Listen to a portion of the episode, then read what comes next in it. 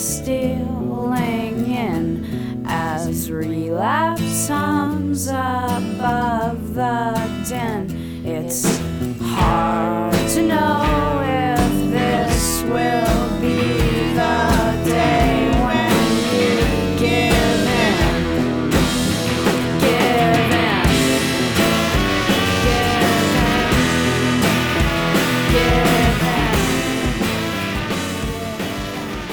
and welcome to episode 417 of the Thinking Poker podcast from Catonsville, Maryland. I am Andrew Brokos.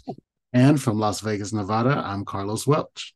Uh, I need to thank Carlos and to uh, thank all of our listeners off the bat because uh, this, at least as I initially conceived it, was going to be kind of a self indulgent episode. Uh, it was a person that I was very interested in interviewing, and my hope was that it would be interesting to Carlos. It would be interesting to listeners, um, and after doing the interview, I was like, "There's no way people aren't gonna like this." Um, it is not really poker related. Um, it is related to my life and some things I was doing in my life when I was first getting started in poker. Uh, but I think that other than that, it's a amazing interview. I mean, well, I'll introduce the guest in a moment, but yeah, I, I thought she was just fantastic. Yeah, I was completely blown away by her. Yeah, I was already interested in the topic, but like you, it's probably not a topic that the average listener is interested in. But she was so um, compelling that I think a lot of people who were not interested in the topic will be interested in just her as the superstar that she is. and anything she says, she she will make you interested in her topic if, if you're interested in her. Yeah. And so th- this this mystery guest is uh, Kimberly Willingham, who is the executive director of the Boston Debate League, which is in some sense a job that I once had. And I say in some sense because I was the founder of, of the league. This is the thing that I started um, basically straight out of college. Uh, so I graduated college in 2004, and we had a partial debate season in 2005.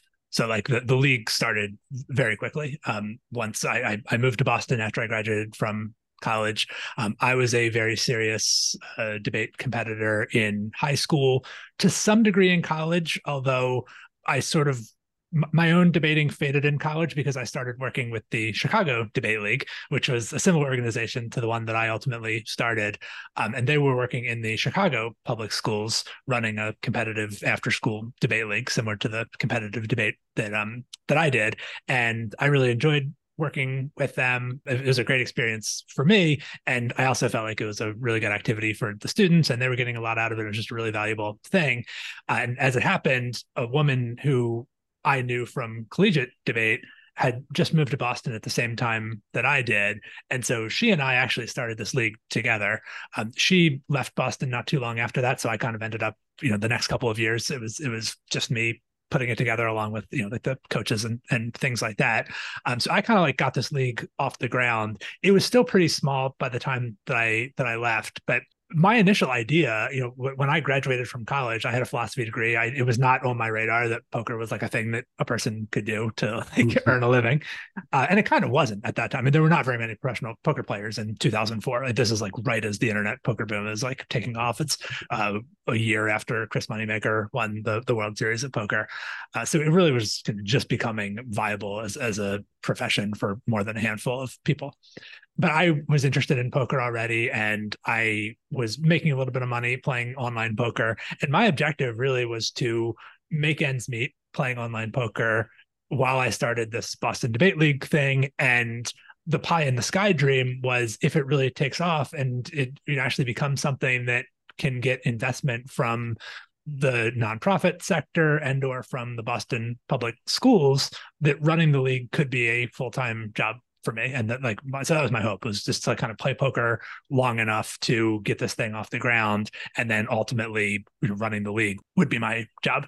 And that happened uh, against the odds. Um, that it did actually the, the league did actually grow to the point where um, we had the the superintendent of the Boston Public Schools came to an event. She was impressed. We had a bunch of discussion and negotiation with her, and like ultimately, the Boston Public Schools agreed to invest like a pretty significant sum of money in the league. We had some investment from the nonprofit sector, and those things feed each other, right? Like once the nonprofit sector sees that BPS is investing in it, then they're a lot more willing to invest in it, and vice versa. So you're kind of like going back and forth with a lot of potential stakeholders. Um, but we did actually get it to the point where we were going to be able to um, pay an executive director. Uh, and this was 2009, which is also when I had my deepest run in the WSOP main event. And I was at that point making more money from poker than I had ever imagined was going to be possible.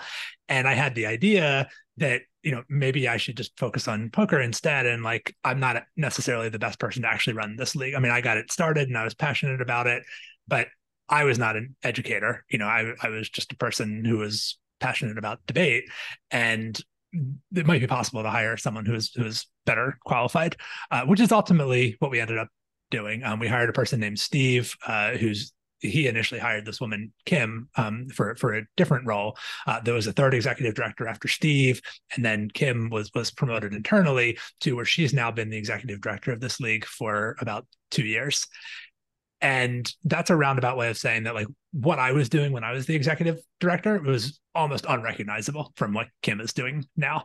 And I think part of why I stepped away from being the executive director was I really wanted to be doing programming stuff. Like I wanted to be working with students and teaching debate. And that's not actually what the executive director does. Like she has uh, employees who, who do that part. And she's closer to being like a, a CEO, you know, like not that she's unfamiliar. And she, in fact, she's extremely familiar and extremely passionate about the work that the organization does. But I don't think she's doing a lot of like sitting down and um, teaching debate to to students. So I think my job title may have been the same as hers, but the actual day to day work that she is doing is a lot more impressive than what I was doing.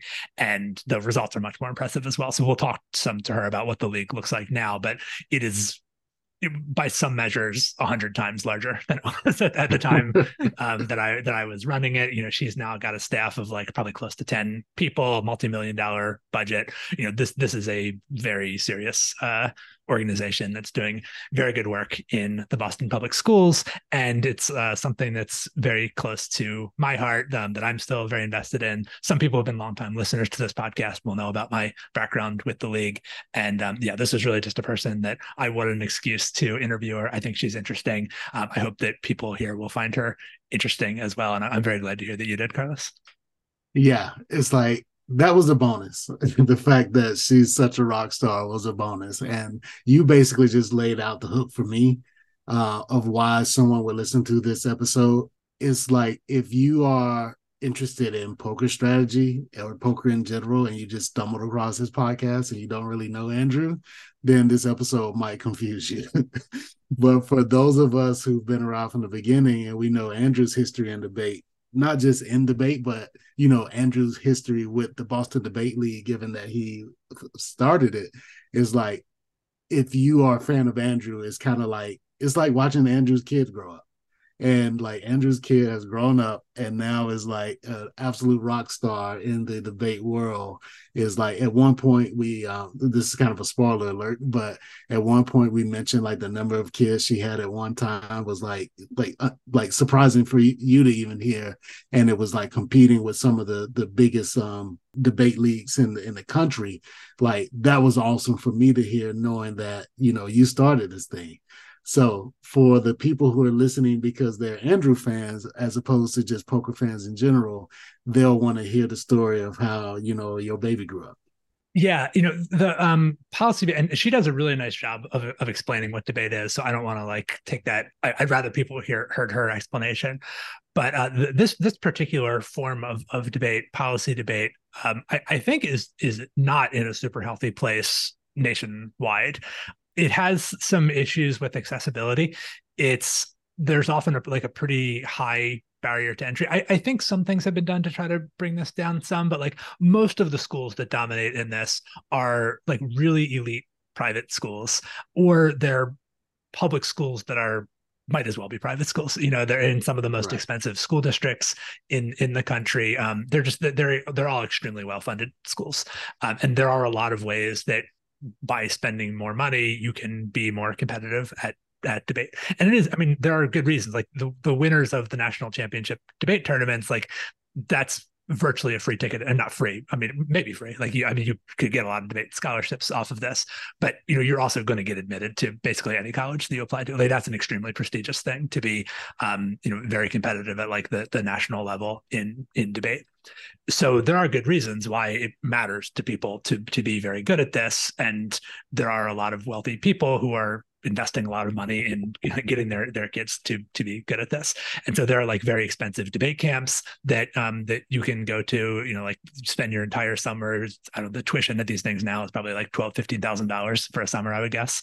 Um and just sort of like immersed in in debate. And you have a bunch of like college debaters who are teaching and coaching you. And it just you know th- th- this is what the the national debate circuit looks like in in general and it's kind of unhealthy in the sense that most people can't compete with that. So, you know, it's it's kind of a bunch of like elite schools competing with another and then with one another, and then like occasional scrappier, smaller schools like trying to get it, which is kind of where I was in, in high school. I like to say that I was like my, my partner and I were kind of the, the best team that didn't go to one of these elite camps, which really put a cap on on how good we were we could be. Like we were probably I think we were certainly like top 100 in the country, and I mean not certainly, but like in the neighborhood of like top 100 in the country. So like quite good, but not not competing at a really elite level, like not not at the at the, the very highest echelons. You, had to be going to expensive debate camps to do that.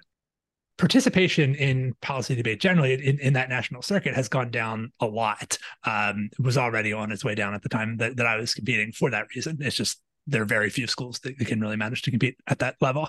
And then what the urban debate leagues have done is kind of just started doing their own thing where, you know, now you can go to probably six tournaments in Boston without ever leaving the city of Boston. Um, and you're competing against other Boston public schools. Some of them are, you know, more elite than than others, but nothing on the scale of you know trying to compete against like the top private schools in, in the country or something. So it, it's a much more like democratic way of of participating in debate. And i think that the not just the boston debate league but like different urban debate leagues in the country are probably some of the healthiest uh, debate leagues in in the country. And i think have, have not had the same problems of just sort of being ground down by elitism that the national circuit generally has had. Right. Um, so I, I, did want to ask you, Carlos, because uh, we're going to hear an, an, insider's description of debate from Kimberly, and, and she does a fantastic job of, of, explaining that and explaining what the Boston Debate League does. But uh, you actually, after years of hearing me talk about debate, had a chance to watch a debate. And this is something we talked some to Kim about as well. But the uh, the 2021 debate season was fully online, right? That was like the height of the pandemic. Schools were closed, uh, and, and they ran an entire debate season online. All the debates were online. The students were at their own homes. Uh, judges were at their own homes, and you know everyone's on uh, sort of a Zoom equivalent, uh, trying to trying to make these debates work. But what that meant was that I didn't need to be in Boston. I could still volunteer, and so I was actually judging the city championship debate, the varsity city championship round. So this is like the most elite debate round in the city of Boston in 2021, and it was open to spectators. So you were actually able to uh, get on and observe some of this debate. And I'm curious to hear, you know, what what were your takeaways from it? You know, given whatever you had heard me say about debate or whatever like preconceptions about debate you had, what, what did you think of of the best debaters in the city of Boston? Well, the first thing you did was scare me by teaching me what spreading was, which is like the fast talking that the debaters do. And I was thinking that, you know, I'm not going to catch a word of this, man. But then I noticed that, you know, my years as a uh, hip hop listener p- prepared me for listening to people talk really fast. And so I was able to keep up with the arguments uh, more so than I thought I w- would. I really enjoyed it. I really enjoyed you know, hearing them go back and forth and um, you know, do the arguments and like you prepared me to understand the the difference between like the AF and I forget the other one now. Affirmative and negative. Yeah. Yeah. So the AF is the affirmative and uh, one side of the debate and the negative is the other. Yeah, I really enjoyed it. Especially it was a good distraction for me because this is at a time when I needed to put a new engine in my Prius and I was drop, dropping my car off at a shop in San Diego, and then I was on a city bus when I was like listening to this debate um, on my iPad, and like so those are like some fun memories for me. Like I can remember like certain stops I was at when I heard like an argument or like something that really um was impactful for me that you know listening to kids like these were like how old were these kids were these they were mostly seniors so like 16 to 18 yeah so like listen to 16 to 18 year olds talk about like some pretty like big like adult topics was kind of like mind blowing for me because i can remember how i was at that age and i felt like i was pretty mature and then like you know generally now I've become an old man and my idea of like like when I see 16 to 18 year olds now, I think about how they're so much less mature than we were. And to know that these kids, you know, in this era are talking about things that I wasn't talking about when I was at that age was kind of like refreshing. Yeah, I'm, I'm glad to hear you say. I, I do think the students are by far the best salespeople for for the league. It's I mean, and these were the most impressive students in in the league. But even people who are new to it and they're they're not polished debaters and they're they're kind of up there stammering and stuttering and, and they're not sure what to say. I think even there, it's still kind of inspiring, just the the interest and the willingness to do that. Like in some ways, that's harder than being a, like once you're a good debater and you're and you're good at it. It's not or like I, I at least was not generally nervous during debates once I was good at it. But when I was new to it and I didn't really know what I was supposed to be doing, and I just had to kind of like get up and talk about a thing that I didn't really understand. Like that's much harder to do, I think, than, yeah. than to be good at debate. So yeah, I, I find the students across the board inspiring, but certainly you know the the ones who are the the best in, in the city are quite good. Uh, the thing that you mentioned about them being fast, I, I don't want to uh, pour too much water on your fire. I don't know what my analogy is here, yeah. but um, they were not they were not particularly. Fast. I mean, they they were definitely talking faster than conversational speed, but uh, there are debaters who talk way faster than that.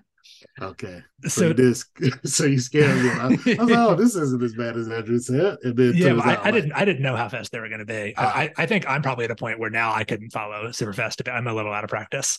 So one, one thing that like arguably makes debate sort of toxic is um there's there are time limits on the speeches, and so game theory in action. Right. Some people mm-hmm. decided, well, if I only have a certain amount of time to talk, if I talk faster, I can say more things and so you'll sometimes it's like you could go if you, if you wanted to say this, you could like go on YouTube and Google like debaters talking faster or something, and um, you would you would find examples of people just like they, they talk very quickly and they also breathe in a weird way to like enable them to talk more quickly. Yeah. and if you have a judge who is a former debater as many judges are they'll know how to understand this. And so you essentially like these debates can be good. Like it looks bonker. I mean, this is one of the hardest things about selling the league was you kind of had to be careful about like, what am I going to let the superintendent see? right. Do I want to like take her into a room where uh, there's just like these students? Uh, it's called spreading, like talking super fast. But I, I think that once you are initiated into it, there is actually value to it. Like if you have a, a room where everyone can understand what's going on, um, both the debaters know how to talk fast, the judge knows how to listen to uh, a round that's going very fast. Like you are just getting more content you know you're just it's i mean it's kind of like poker. You, are playing uh, fast fold games and a person who is not initiated to poker sees someone playing like four tables of zoom at once or you know 16 tables of tournaments or whatever at once and they're like that's insane. No one could do that. But like once you actually learn how to do it like you can do it. It's not even necessarily super hard and you are going to like get more volume in and get better faster as a result of doing that. So I, I don't think that that's like intrinsically toxic but it is one of the things that really raises the bar for for entry. Um, that was not something that i like deliberately exposed students students too when I was teaching them debate. But you know, over time, like they go to competitions outside of the league and whatever else, and they see people doing that, and then they maybe want to experiment with it for themselves. So I really had no idea what to expect in terms of how fast these particular students were were going to speak. And there's been some pushback against that in the in the debate community as well. So I think there's like mixed opinions among uh, serious debaters of like whether that's something that that debaters should be doing. Right yeah, that's probably plenty introduction there. Uh, is, is there anything more that you think we should tell people to prepare them for this interview? I will say this debate, you have opened my eyes to how debate kind of impacts these kids' lives. And uh, we've uh, had more testimony of that from a past guest, uh, Josh Nixon. Oh, of course, who, yeah. who was one of your debaters.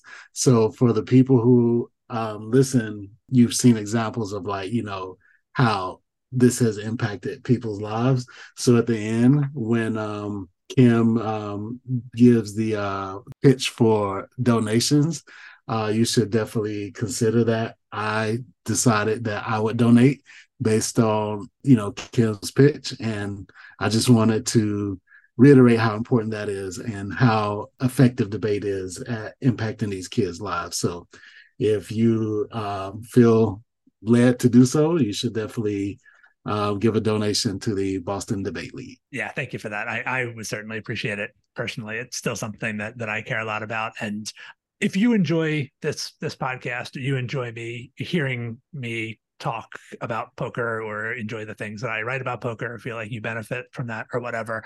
Um, debate really is, is owing for a lot of that. Like a lot of how I think about poker is a product of having participated in debate. So I'm always talking about what are the arguments for this? What are the arguments against mm. this? Comparing two options and saying, okay, what are the what are the pluses and minuses of this? What is this one? You know, is, is there a slightly better way of, of doing that? These are all skills that I acquired through debate.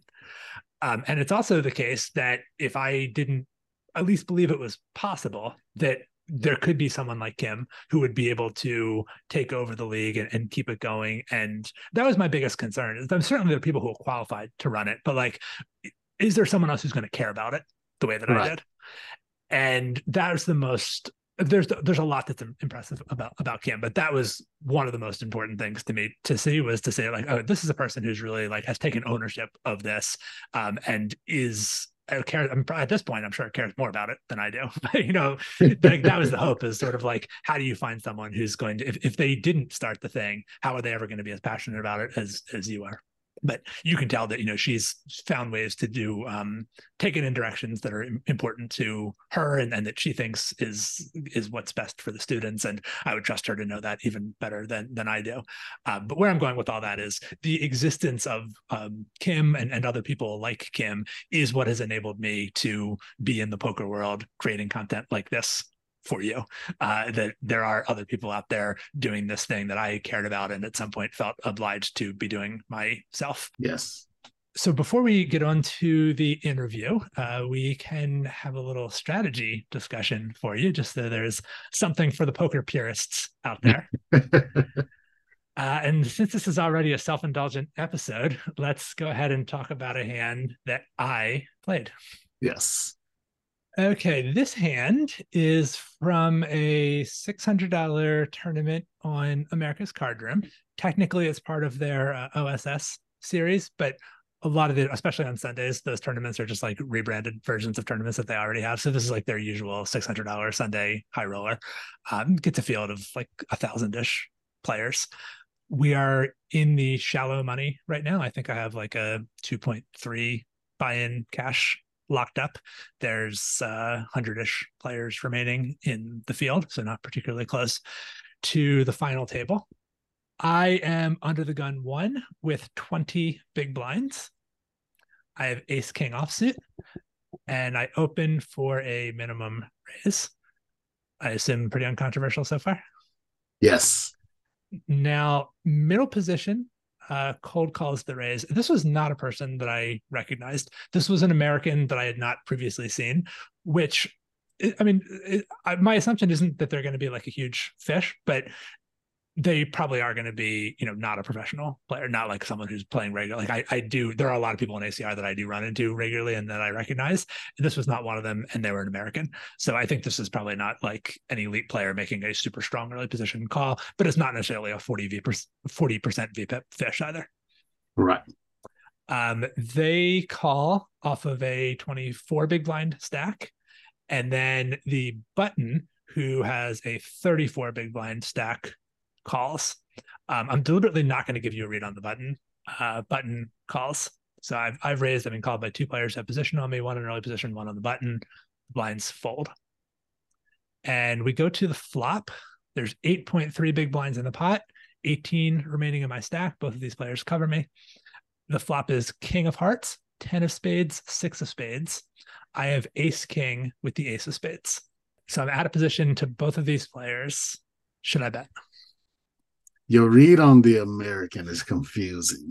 uh, not confusing, but it's like it's balanced. uh, if you just say unknown American, I would say fish bet. Uh, but then you say, okay, he's not like because to me, unknown American might be a 40 V pipper. 40, 40 well, I guess I mean I, I, don't I don't have any information that they're not a 40 V pipper. I just saying like a random unknown American is not necessarily a 40 V pipper on like yeah. there's not that many 40 V pippers on ACR, at least not yeah. in like a six hundred dollar tournament. Yeah, that's a good point. So the population read here is more important than the country read. It's it's not that easy to get six hundred dollars on ACR. Like you it takes you have to be pretty serious about poker to to get that kind of money on there. I'll put it to you this way: I'm pretty serious about poker, and I don't even want to play sixty dollar tournaments on ACR. so much less. So this guy's probably crushing my soul. Uh, so with that being the case, I'm going to take a more theoretical approach here, and I think check for that reason, because uh, reasons for it is we should have a decent number of hands in our range that don't necessarily want to grow the pot out of position to two players also, our hand is not that vulnerable having top pair top kicker with a with the nut flush blocker, and also because we're supposed to do a decent amount of checking here in theory, competent opponents aren't going to like pay off three streets anyway, uh, with too many worse hands in this.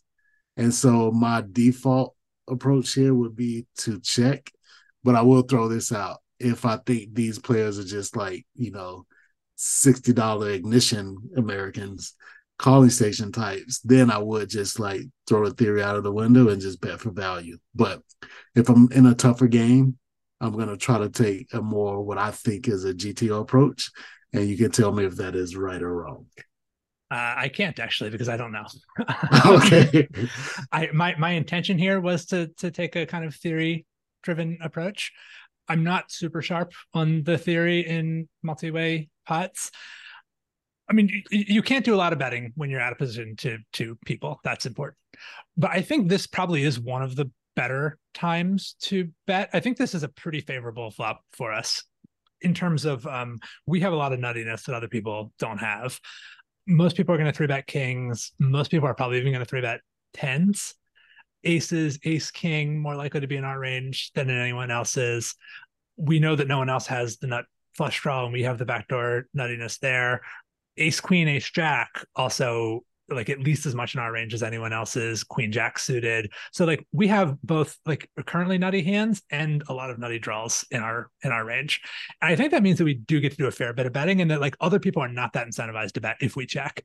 So i think one good way of testing this is like if someone had king queen or king jack do they have that much incentive to bet? I think the answer is, is kind of no. They'd have to worry about us having checked a better hand and their hand doesn't really need that much protection. With two Broadway cards on the board, like free cards are always a little dangerous. I know I just said they don't need that much protection, but like part of that is because they also can't really get called by that much that they're ahead of. Whereas I think with Ace King, where there is still dominated King X out there, and there's a lot of a lot of Broadway draws that both you and other people can have. I think this this probably is a like one of our higher C bet frequency spots. I mean, are we really? So here's the thing about the Broadway draws the ones where it matter whether or not we bet don't have that many outs. So like ace jack, ace queen. Like queen jack, it doesn't really matter. Like we can't make the hand full. So we're not getting protection from queen jack. I guess I'll, I'll, I'll throw one of your questions to you. Is this a three street hand? On a blank turn, I think yes. Uh, there's only so many blank turns, but there's I mean I, th- I think even a seven eight nine. I mean that feels a low gut shot, but I'm not super worried about people having those those lower. So I think it's just like on a, a non Broadway, non spade turn. Yeah, I think we can bet again for value. And if the river is also a brick, I think we can shop for value. Gotcha. So I really, I guess I struggle with how to identify a three street hand because basically what you just said is that there's a lot of bad turn cards, but not all of them are bad let's say we get a safe turn card, there's still a lot of bad river cards, but not all of them are bad. So in my mind, is like, in order for us to get three streets, it has to go brick brick. And since there's like two streets where it's like, I don't know the exact number, I'm gonna throw out half. Maybe that's too much. Like half the turn cards are bad and half the river cards are bad. That means we're only gonna get a clean run out like 25% of the time, I think. And so we're only going to be able to go get three streets like a quarter at a time. That makes me think this is not a three street hand. Maybe I'm completely looking at that the wrong way, but I guess you know having the ace of spades in your hand makes the spade less of a bad turn card. So maybe you can still bet on spades, or at least not mind checking. Like checking them is, is fine, even if I do end up checking it. Like that's it's not a problem the way it would be if I didn't have a spade.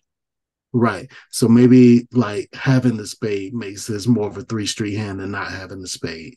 Yeah, that's my thought. I mean, certainly, right. If, if I if I do backdoor the flush, that's a three street hand. Right. I mean, we're shallow right, right. enough that like even after I check, I could still get stacks in if I end up making the flush. But um, I so I, I don't think it's a mandatory. Like I, I'm I'm sure it's a mix because most things are in in this spot. But I I think it's that that was why I bet anyway. Is I I, I think there are a lot of second best hands that can call me, and I, there's some interest in denying equity as well. Yeah. So you're basically uh refining this whole idea. And I remember exactly where I was when you opened my eyes to this idea of that you're not supposed to be betting so often when you're out of position. And I basically just rounded it down to, down to zero and I almost never bet if I'm trying to like think in theory.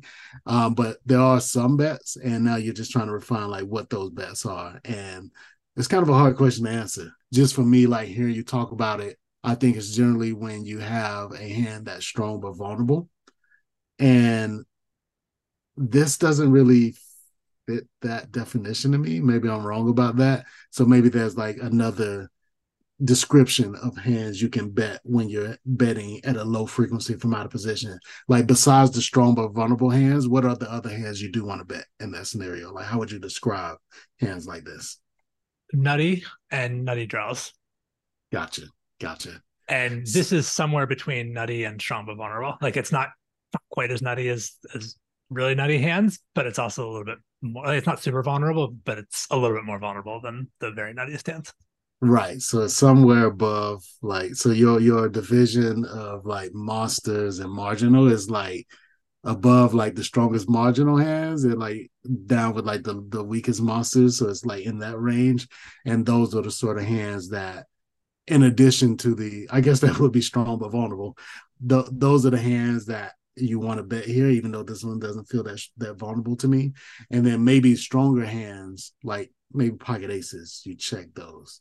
Maybe I'm extrapolating too much there, but basically, I think I get what you're saying about you know these hands that are like nutty nutty value hands and also nutty draws. Like I can see how this has a little bit of both of those attributes. Yeah, I think like King Queen, King Jack strike me as more that like the King X that I want to check, where I'm not going to be in such good shape. Um, certainly, especially King Jack, even King Queen. Uh, there's not as many second best hands that, that can pay me off. Like part of what I want to do when I do have Ace King, I do want to deny people the opportunity to pot control when they have King Queen or King Jack. Uh, that's mm. like one of the biggest advantages of betting with with this or with pocket aces is not letting them pot control dominated kings. Whereas once you don't have a king that beats all their kings anymore, then that's not a you know that's not a consideration. Gotcha. That makes sense to me so I, I bet small. I bet, I bet quarter pot. The middle position player, the person who cold called me initially, uh, they call, and then the button raises to five point five. um, not worried too much about the caller. Uh, when this other player raises, I'm a little bit concerned about, you know, I'm blocking some of their primary bluffs having ace of spades in my hand, but what value can they really have? Like they don't have kings or tens. I guess they have king 10 suited, maybe not offsuit. It's hard for me to give them too many value hands I'm worried about, but it's also hard for me to give them too many bluffs besides like queen jack. So yeah, I'm kind of torn. I'll put it to you this way because I'm torn, I feel like my hand is too strong to fold, too weak to raise, so I call. That that's edifying to hear. I, I thought you were just gonna be like, oh, they're raising. I'm terrified. Just you know, they, they always have it when they raise. You should definitely get out, which I'm sure is how you would respond if I hadn't primed you so much to to think in, in theoretical terms because I definitely had the thought of like as soon as it happened, I had a sinking feeling in my stomach and I was like, Carlos would definitely fall. yeah, if this was a sixty dollar tournament on ignition where I've kind of like pegged these players as passive, I'd definitely fall. I'm just trying to think in terms of theory because I'm assuming these players, although it's hard for me to see them because I'm not as good, I'm I'm assuming these people can find the appropriate number of bluffs to where your hand just has too much equity to fold. And I'm kind of like, I don't know how to feel about the ace of spades. Like uh, on on the one hand, it's like good to have that as a backup plan if we call here, but it's also like uh, I'd rather them be raising, you know, ace x of spades as opposed to like some of the stronger hands they could be raising. And I don't know how to uh, reconcile those two things. Yeah. Um, so the, the bit of information that I didn't share with you because it makes me look even worse is that uh, this person's pre the raiser, the button, their pre-flop stats were like 11 9 or something. It was like quite nitty. Okay, yeah. Then I fold. But here's the other thing. Yeah.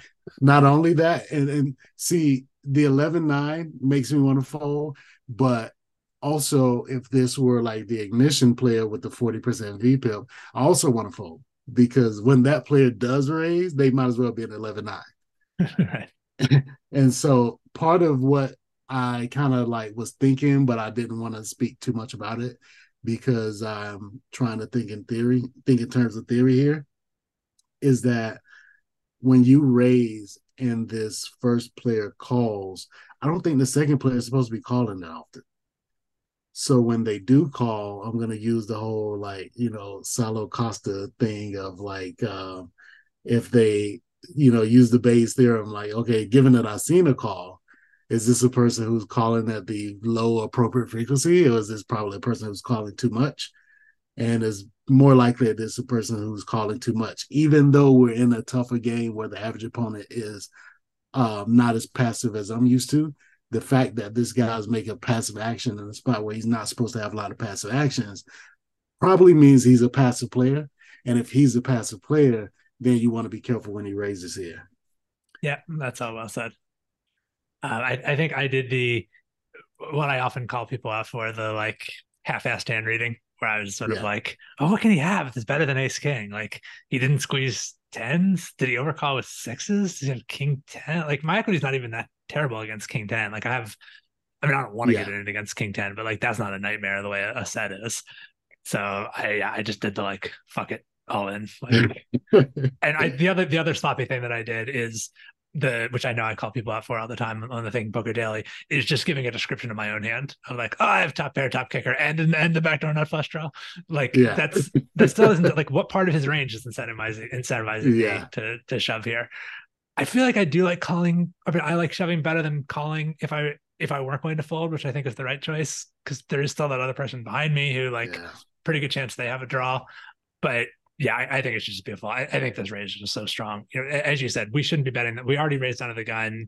Um, it's a pretty good looking flop for us.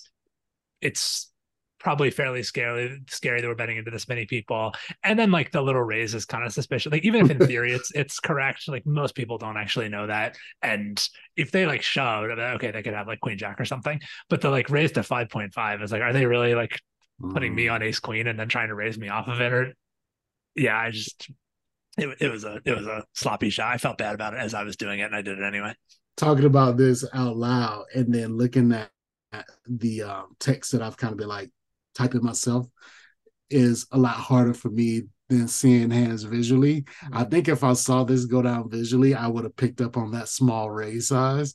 And usually that's strength because, like you said, a lot of players, if they had a vulnerable hand that we were in pretty good shape against that they wanted to go with, or if they had a draw, they might just jam. But when they make this small raise from a stack size they could just jam, that's almost like begging for action. And they're not doing that with a hand worse than ace king. Yeah. Uh, and sure enough, he had the tens. So that was that for the for the tournament for me. Okay, so that right there, the tens pre-flop. Should he be flattening that or should he be squeezing that pre? I'm pretty sure I would squeeze in his shoes, but I don't know. I mean, at least in theory, that's pretty strong action. Like an under the gun raised and an under the gun plus one call, and he already has the button. So I think You you were under the gun plus one open, and you got called by middle position. Yeah, sorry, but still early position. Yeah, early position action. I, I think when he already has the button, overcalling is not is not so bad for him. It's probably a mix. Uh, yeah, it does sound like the sort of hand that would mix. Let's say. Yeah, th- this has the the if I'm under the gun one, low jack is supposed to have no calls at 20 big blinds effective, but hijack is allowed to have some calls, so I'll make this a hijack call, and then button button squeezes 7.9% and calls 4.3%. But tens is a is a pure, it's actually, a, with 20 big blinds, would be a shove. Uh, even eights is shoving. So you're right. He, he is supposed to have about twice as many four bets, uh, three bets as calls. And this is not a hand that, in theory, should be calling. But when I saw his stats, I was not shocked that he had tens. right, right. So, so that alone kind of confirms what I was saying earlier: is that this guy shouldn't have that many flats here. And so the fact that he does flat means that he's probably overly passive, which means we should be careful when he decides to raise, especially a small raise post flop. Yep. Uh, anything else you want to say about that one? No, that was that was a fun one. That was definitely a fun one. And I will say this though, probably what got you, it's easy to get in that like, you know, fucking I'm all in mode when you have around 20 bigs or less and you're already in the money and you're far from the final table. That was like, like SPR of two. I have top pair, top kicker. Yeah, this is probably not a mistake you would make with 30 left. And it's definitely not a mistake you would make with, you know, 10 to 20 from the money. But as soon as you get into the money and you're still far from the final table, that's when a lot of people, you know, have the fucking them all in reflex with, you know, decent looking hands. Yeah, I, I feel seen. Yes. that, was, that was very insightful. Thank you. yeah. Uh, and thank you as well for, like I said, I, I, think the the initial agreement to um, have have Kim as the guest was, uh, or at least I was thinking of as an indulgence. Um, but I think she ended up being a fantastic guest, and I have no problem saying that if you know if if you are a fan of the show and you like the kind of interviews that we do, you'll you will enjoy this interview. I think she she does a fantastic job, and there's a lot of interesting conversation around debate and um, some specific issues that maybe people of color in, in debate face or people with certain economic um, you know because that is like for a lot of these students as i mentioned you know there, there is a big disparity between them and people they might be competing against outside of the league. And that was one of the things i was most interested to talk to her about because it was a thing that was often on my mind when i was running the league was like so we had our own little internal thing of um you know, with just within the the Boston public schools those there's already you know there's there's stratification there already but they're on a somewhat level playing field against each other versus if I took them out into the wider debate world uh, to events that were hosted in more like ritzier suburban public schools or you know, private schools and that kind of thing, competing against those students, no matter how welcoming people and you know, people were extremely welcoming and they waived fees for us and you know they were trying to be supportive but i was still kind of like how is this going to be a positive experience for the students? And um, i was very curious to hear how how she thought about that kind of thing so there's a lot of interesting tidbits like that in there. And uh, I hope that you will enjoy this interview with Kimberly Willingham, the executive director of My Baby, the Boston Debate League.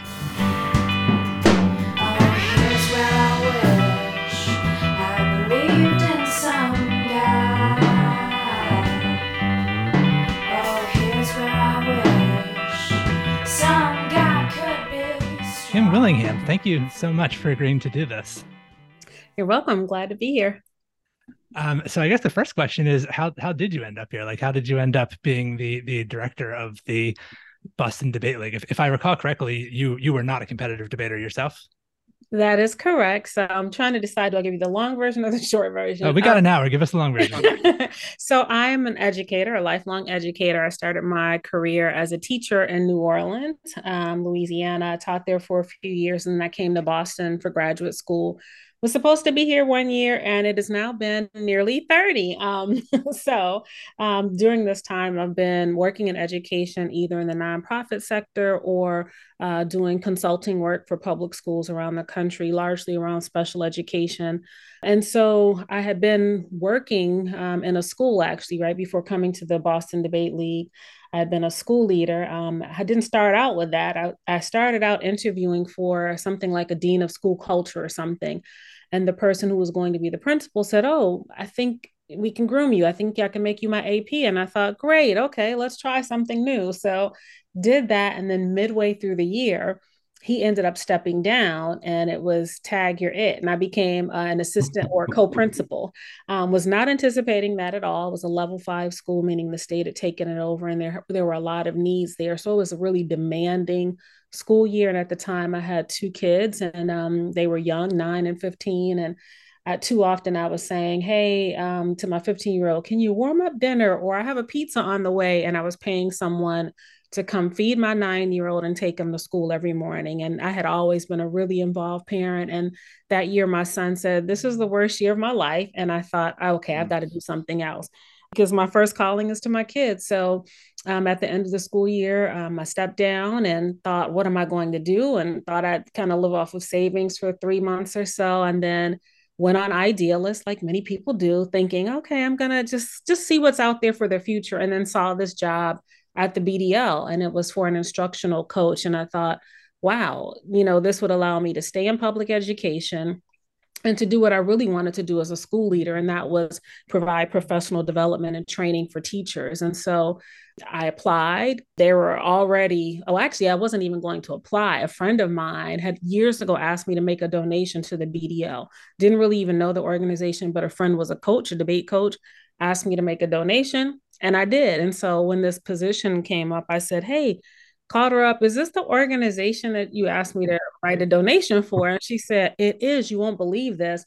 I was in a meeting yesterday and they were talking about looking for a coach and you came to mind. I'm going to call them. I'm like, no, no, no, don't call, don't call, don't call. I'm not ready. And she said, no, I'm going to call. And she hung up on me and she called. Um, and the next thing I know, I was in interviews. I was a finalist. I was actually leaving the country that same weekend and I remember saying to Steve, who was the executive director at the time, you know, if you're going to offer me a job, you need to do it like by Friday night. I'm leaving the country. And he called me Friday evening and said, Hey, we want to offer you this job. And I thought, Oh, okay, I have a job. so much for three months off. And so I've been with the organization now for eight years. And two years ago, I was named executive director. So that's the journey to me being at the Boston Debate League. What a power move. I'm leaving the country, offer me a job. Did you have any like preconceptions about about debate? I mean, was there a debate team at your school? Did you know people who had who debated, or was the whole thing brand new to you? It was all pretty much brand new. The closest I came to debate um, in high school, I took a speech class. That was it. Um, we didn't have a debate team to my knowledge. Um, I went to a really really large high school in Detroit. Shout out to the Motor City. That's where I'm from. But no debate team. I did. I don't remember debate. You know, in high school, the only thing that I can really say I knew was Denzel Washington's movie, The Great Debate. the Great Debate. Oh yeah, um, not not a very good movie really, but fantastic for for debates purposes. so apart from that, you know, I didn't know much about debate uh, other than you know presidential debates and things like that. But in terms of an academic, you know, after school program, I didn't have any experience at all with it. And for me, it was just it was education, and the mission was compelling, and I just thought well, you know, this is aligned with work that I've been doing in the out of school time programming sector. And um, it just, again, like I said, gave me an opportunity to keep my finger on the pulse of education, to work directly with teachers, and then have a, a life that uh, would still be in the best interest of my family. My hope, uh, given the presidential debates where your exposure to debate is that uh, you were pleasantly surprised when you saw what uh, competitive academic debate looked like. Well, you know, young people always blow me away. I'm always inspired by them. So uh, I'd rather watch young people debate than I would watch adults debate on stage for uh, elections. Mm-hmm. But yeah, I was pleasantly surprised. And I think just, I remember going to early debates when I started and just really being floored and thinking, wow, I wish I had had this when I was a young person. I remember one debate in particular, it was a middle school tournament. And just to see how seriously the kids took it, I remember there was this young man who came dressed for the occasion. And by that, I mean he had on blue jeans, but they were jeans that had been ironed and cuffed. He had on a mm-hmm. vest, he had on a button down long sleeve shirt with a bow tie, and he had a pocket watch on a chain. And through the round, he would check his time on his pocket watch. And I just remember thinking, this guy's pretty cool. But not only was he cool, they were engaged in discourse on things that adults aren't talking about. And so I'm always surprised and then not so surprised because, you know, I've been at it long enough to just know that these young people are our future. And so um, they they inspire me every time I go to a tournament. I was just saying to someone the other day that I was better informed about the world when I was a 16 or 17 year old, which is when I was at my most competitive in debate than I am now, like by by a factor of 10 probably. I mean, I, I knew everything that was going on. And now I have, I mean, I have a vague idea, but I, I was really deep into like all the major issues of, of the day when I was 16 or 17. Yeah, that's one of the gifts of of debate. I mean, I think one there's the resolution but then there are all the cases that students are running you know all the things that they're talking about within a particular resolution. So we just had a four week summer camp. It was the first time we'd ever had a four week camp. Uh, we just ended it a couple of weeks ago and this year the resolution is around wealth distribution. And you know the the topic or the question that students grapple with over that four weeks is what is economic justice to hear middle school and high school students talking about that trying to define that for themselves but talking about things like social social security talking about baby bonds talking about um, what is you know that racial wealth gap um, income things like that. I'm just like wow okay you know so they are definitely aware what's going on in the world and the world around them and they're really thinking about their place. And so i think debate really opens you know doors and windows for them to think about the future and think about um, what matters to them. So it is pretty impressive. And just to you know give our, our listeners a little bit of context can can you talk about like the difference between what so what we've been talking about so far has been like the competitive uh you know two teams debating against each other sort of thing. Uh, so if you if you can tell people a little bit of what that looks like but also what the debate in the in the classroom which is i my understanding is a huge component of what the boston debate league does now is teaching teachers to use debate in the in the classrooms Sure. So, in a policy debate round, typically there are five people in a room, uh, two teams, two students arguing the affirmative side of a resolution, two students arguing the negative side. And the fifth person that might be in that room is a judge who is uh, adjudicating or listening to the round and then providing feedback and determining who won the round. If a student goes maverick, meaning he or she is debating alone, then you know there's one less person in the room. And so students get a resolution at the beginning of the school year. Uh, it's decided on at the national level, and then students will argue about that resolution all year long, but they'll look at you know different parts of a resolution. So for instance this year this school year the resolution is resolved the United States federal government should substantially increase fiscal redistribution in the US by adopting a federal jobs guarantee, expanding social security and or providing a basic income. So throughout the year students will look at different elements of that particular resolution. And so, you know, we will have debate tournaments throughout the year. The season starts in about October, November. Uh, we'll have four tournaments for middle school, four for high school, and those go on all day long on the weekends. We usually do Friday evenings and then all day Saturday. And at a tournament, we will have two to 300 students there and anywhere from 50 to 75 judges who sit in the rounds and, you know, determine who wins. What's really cool is that students don't know when they go into a round if they're arguing on the affirmative or the negative side. So they have to be prepared, they have to be well versed, they have to have researched all sides of an argument and then they compete. And then the next round, they'll be arguing on the other side, the opposing side. So that happens throughout the day. We usually, you know, provide breakfast and lunch for students. If we're there late, we'll provide dinner. We train judges, so you don't have to have a background in debate to be a judge. We just want you to come and be as impartial as you can be. We ask that, you know, you are compassionate. These are young people who are learning, and so judges play a critical role because they help them to continue to strengthen their arguments and, and just generally have an interest in, in young people. So we do that all year long. And then, can I just emphasize one thing in there before you move on? Um, I, I don't. I think a lot of people listening might not appreciate uh, the significance of some of those numbers that you put out there. Uh, so you kind of very casually said like two or three hundred students will show up at these tournaments. That is an extraordinary number. I mean, at the time that I left the league, we were lucky if we had maybe forty students show up at a at a competition. And I mean, I think there are very few debate competitions anywhere in the country that are drawing numbers like that. Uh, ex- I mean, and the ones that are are like flagship, you know, like the national championships gets gets big numbers, or there are certain um, tournaments like Harvard hosts debate tournament, like those will, will draw big numbers. But you know, to just have a sort of local league that's pulling in those kinds of numbers, I, I'd be surprised if if there's you know you've got to be in the top five of you know of any any local league anywhere in, in the country that's getting numbers like that. Yeah, no, thanks for thanks for calling that out. You're you're right.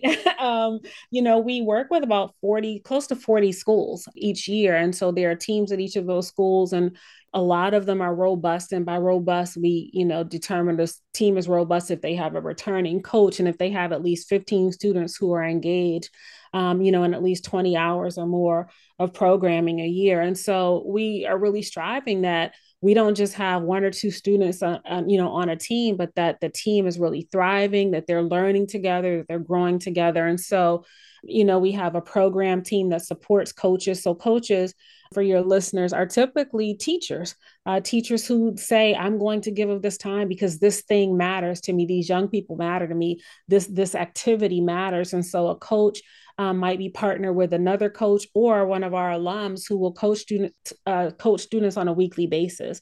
So they practice every single week about an hour to two depending on you know what's going on what time of year who the coach is where they are and they will practice and prepare for these tournaments. And so when you get to a tournament i mean talk about energy. Can you imagine two to 300 middle schoolers at a tournament site. And we start off with like, you know, rounding them all up. Uh, our, our program manager who runs the middle school team, Rainier, he gets them really hyped. They have this chant, you know, when I say Boston, you say debate. And so they just get really live. They're, they're really excited to be there. One of the things that I will say about BDL that I think is really special and unique sometimes you'll see some of these articles that talk about toxicity in the debate space and how it's competitive. And one of the things that we're really trying to do is create community. And I think, you know, when we talk about the end of the year and we look at the data that comes back from our surveys and we interview students, people talk about the wonderful feeling of community they have. They talk about, yeah, I was competing, but I see that person over there that I'm competing against as the friend, or I'm invested in that person, or, you know, it's rigorous, but I also feel supported. And it's not just about winning, but they really do see themselves as part of a community. So when you come to a tournament, there's energy. People aren't kind of segregated by school or or by team and I'm not going to talk to you is none of that business. They really are. It's a joyful experience. And that's not to say that there are not sometimes some tears or sadness of a person or a team loses around, but for the most part, I think we do a really good job of uh, promoting skill acquisition and community over this is cutthroat and you got to win. So the energy is really palpable. It's really exciting. Um, there's a buzz in the room, and and it, there's just the the fun of seeing kids right deeply invested in something on the weekend in particular right? Because this is an academic activity. Um, and, and they're giving up their whole weekend. I mean, right, like you said, right. it's it's Friday, like immediately after school. They go straight from school right. to these competitions. They're there yeah. until what, like ten o'clock at night on Friday or something. I mean, it yeah, goes kind of late. Sometimes eight o'clock. You know, they might get there at three thirty, and they're there till eight or nine okay. if you're in varsity, and then they get up and they're back all day Saturday. Yeah, Saturday. They get there by usually eight o'clock, and they might be there until eight p.m. Saturday night. And so, you know, that one they stay after school, but then give up their weekends to be here. It says a whole lot about them, their drive, their commitment, their interest. And, you know, for me, you know, when I was saying they blow me away, part of it is there's a narrative out there about young people, particularly young people from urban communities, young people who've been marginalized, young people of color, that paints them in all kinds of ways other than, you know, smart, other than committed, other than just scholars. And so these young people come and, and reshift or retell who they are. They they shape the narrative. And so they're they are the evidence that they have something to say, that they're capable, that they're smart, they're also just dedicated to come out and and out there in the winter. You know it's they they're excited to be there. And so we're always excited to have them. So that's the tournament season. And then we offer um, two other programs. One is called resolved.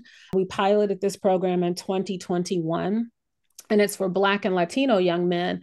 And we created this program because we found that the numbers of Black and Latino young men in policy debate were going down, they were declining. Probably fewer than 40% of our debaters are Black and Latino young men. And so we thought there are some barriers here, something's getting in the way, and what can we do to engage them in discourse and to help them to acquire the same skills that they would through debate. And so we created this program that kind of gets at the skills of debate in a very different type of way. So over the course of the year, these young men come together a couple times a week with facilitators from our team who are also um, men of color and they talk about Josh Nixon is one of these people, right? He's, he's been a guest on the show before. Yep, Josh Nixon is one of them, and, and Ranner August. Um, and then uh, this year we're bringing on a bilingual program, and Douglas Matute will be leading that one. But they come together and they surface the things that matter to them, the things that they see in their community. They determine what they want to talk about. They determine what they want to study, and so they'll do you know some inquiry into those topics over the course of the year, and then at the end of the year they will write an argument, if you will. They will develop, um, you know, maybe a TED talk style conversation or some type of advocacy action that they want to take. But they've decided this is what matters to me. I'm going to study and then I'm going to write about it. And so they're doing all the things that they would do in a debate. They're doing the research, they're questioning, they're building public speaking skills, but they've done that through affinity community building. They've done that in a very, um, I, I guess, I won't say less rigorous because there's rigor there for sure, but in a, a, maybe in an environment that feels more affirming because it's all led by men of color. We have guests come in and talk to them about their lived experiences, about the topics they're exploring. So it, it you know, it creates an environment that's safe where they can be vulnerable, where they'll take risk, and it and it's not steeped in competition, but it's just steeped in community. So that's our second program, and then the third program, the one that I actually started in when I came to the BDL, is called Debate Inspired Classrooms. When I joined the organization, it was called EBA or Evidence Based Argumentation. And through that program, we go into schools, we partner with schools, and we coach teachers on how to bring debate into the classroom we know not every student is going to be on a debate team.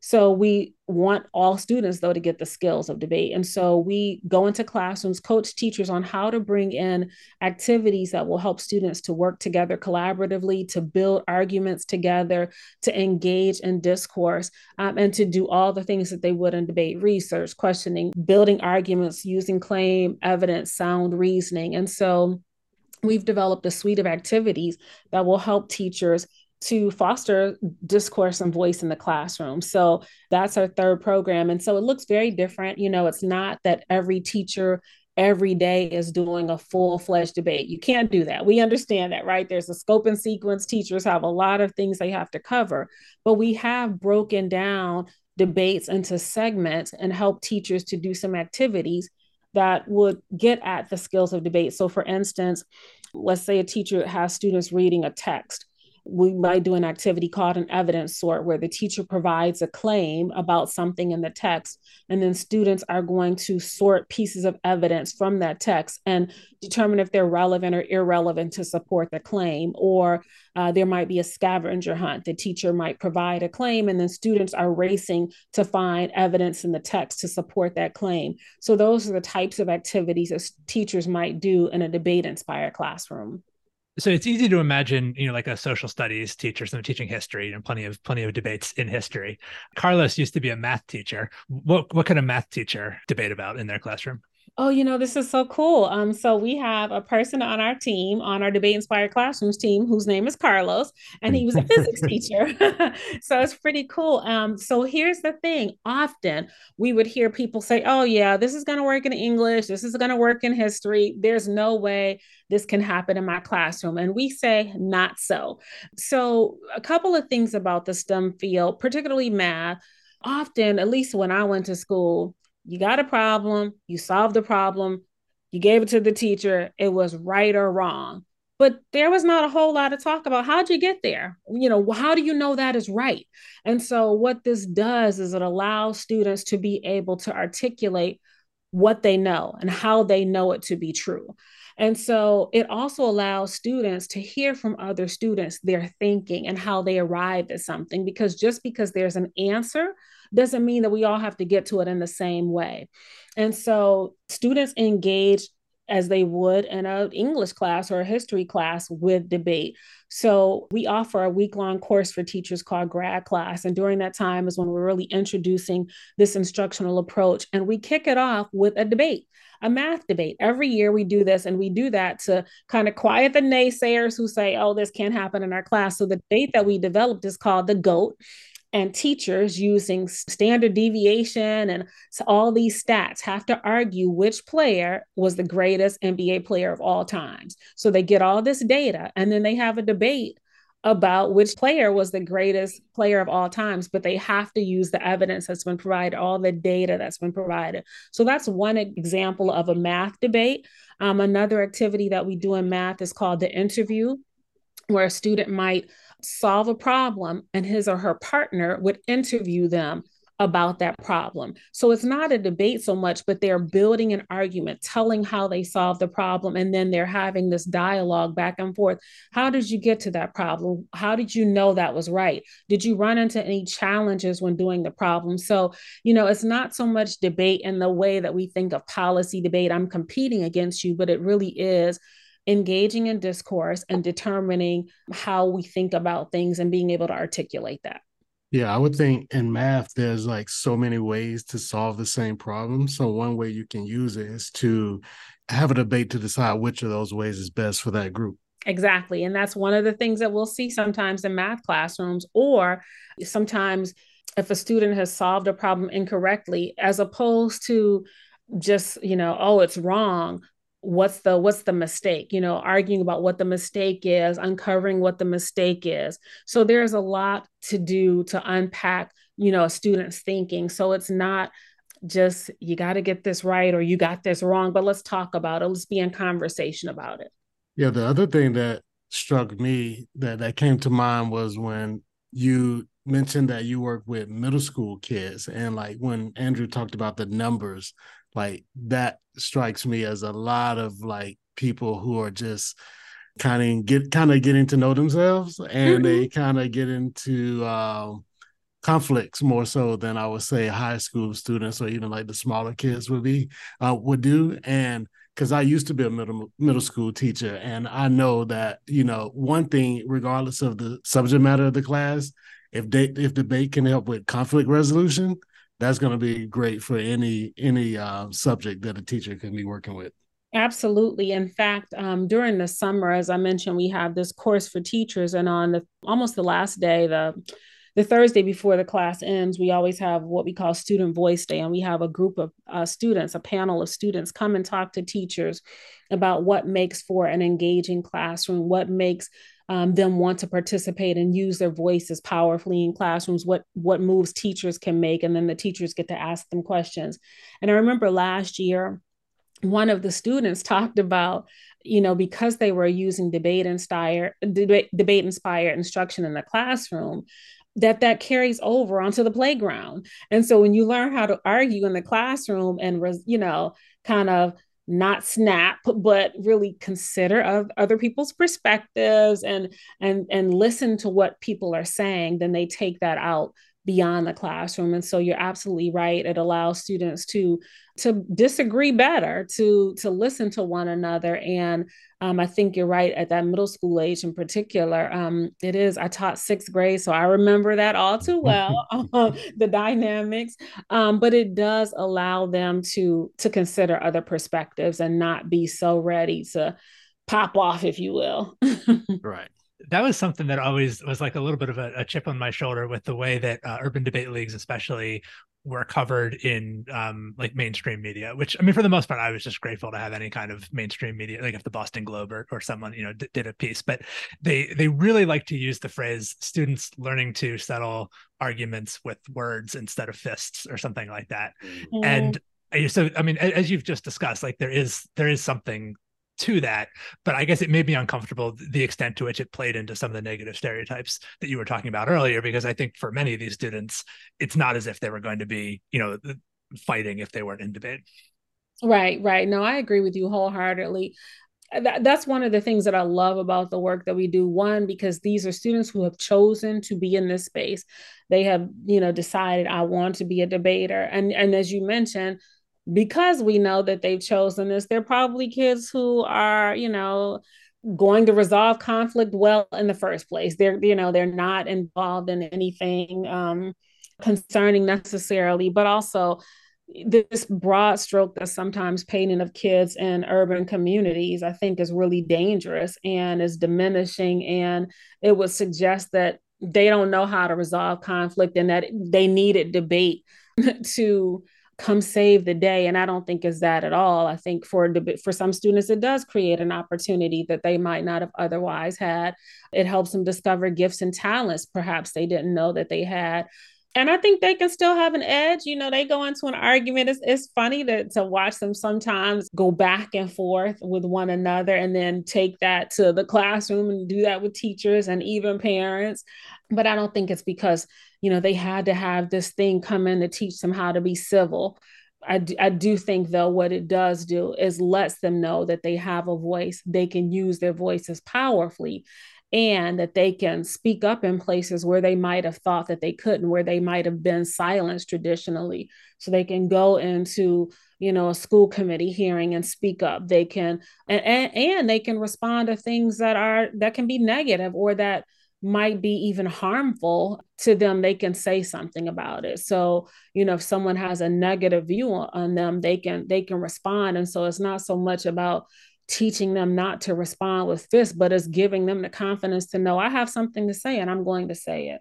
The resolution that you mentioned for this upcoming year dealing with uh, financial redistribution or economic redistribution and, and economic justice, uh, my guess is that like a fair number of the students and like the debate community or the the BDL community in particular uh, is, is has an opinion on that subject that they're they're bringing into the debate, and but you know students are half the time they're going to have to debate on the the negative. Um, how do you think about preparing students for i mean is it the case that they're going to have to argue something that they don't believe or how do you um how do you prepare them for that you know it's interesting we've had a conversation as a staff as a team in recent years about dissenting voices and how do we one uh, make room for dissenting voices when when people or evidence packets that we might, you know, pull, for instance, might come from sources that are counter to our own beliefs. And so, you know, we we've, you know, honestly, we struggle with how do we not so much prepare students for that, but what do we shield them from? Is it our job to shield them?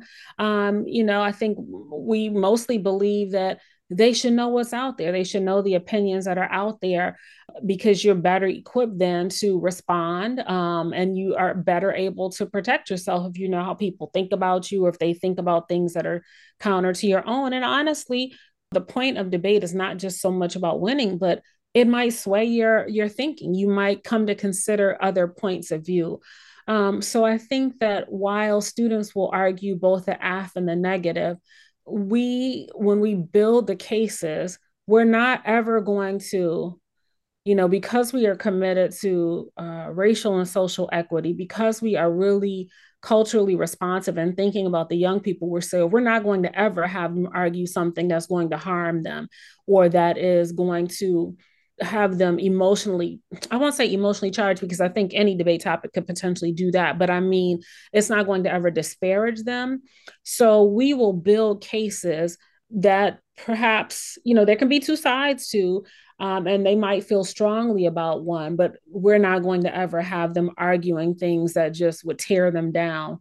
So i think that we're really intentional in in how we build cases doesn't mean that they won't come across evidence or writers, for instance, who might say something that's offensive or that bothers them. And certainly, as students get to varsity, when they're you know writing their own cases, they might come up with all kinds of things. Um, and so I think it's really as I said, we seek to affirm students and we're really careful with judges. We tell them in the training, you know, if you have a position, put that in a box, basically, lock it up uh, during this round and listen. You're arguing, um, you're listening to these arguments and you're not deciding this based on your own personal beliefs. And, you know, we really caution judges about how they view students. And so, we seek to to build them up and not tear them down. So I think we we do a lot to build community and to make sure that people feel safe in the rounds. Yeah, the um the the main thing that I used to tell I, I, maybe now you're getting more qualified judges, but um, I shouldn't even say qualified, but more experienced judges. But you know, we had a lot of people who were you know, people's parents or bus drivers in some cases, if, if we were really desperate for teachers or for uh, for judges. And the advice that I gave them was, you know, there's really no way, the only way that you could evaluate a debate wrongly is if you didn't evaluate it based on things that the student said.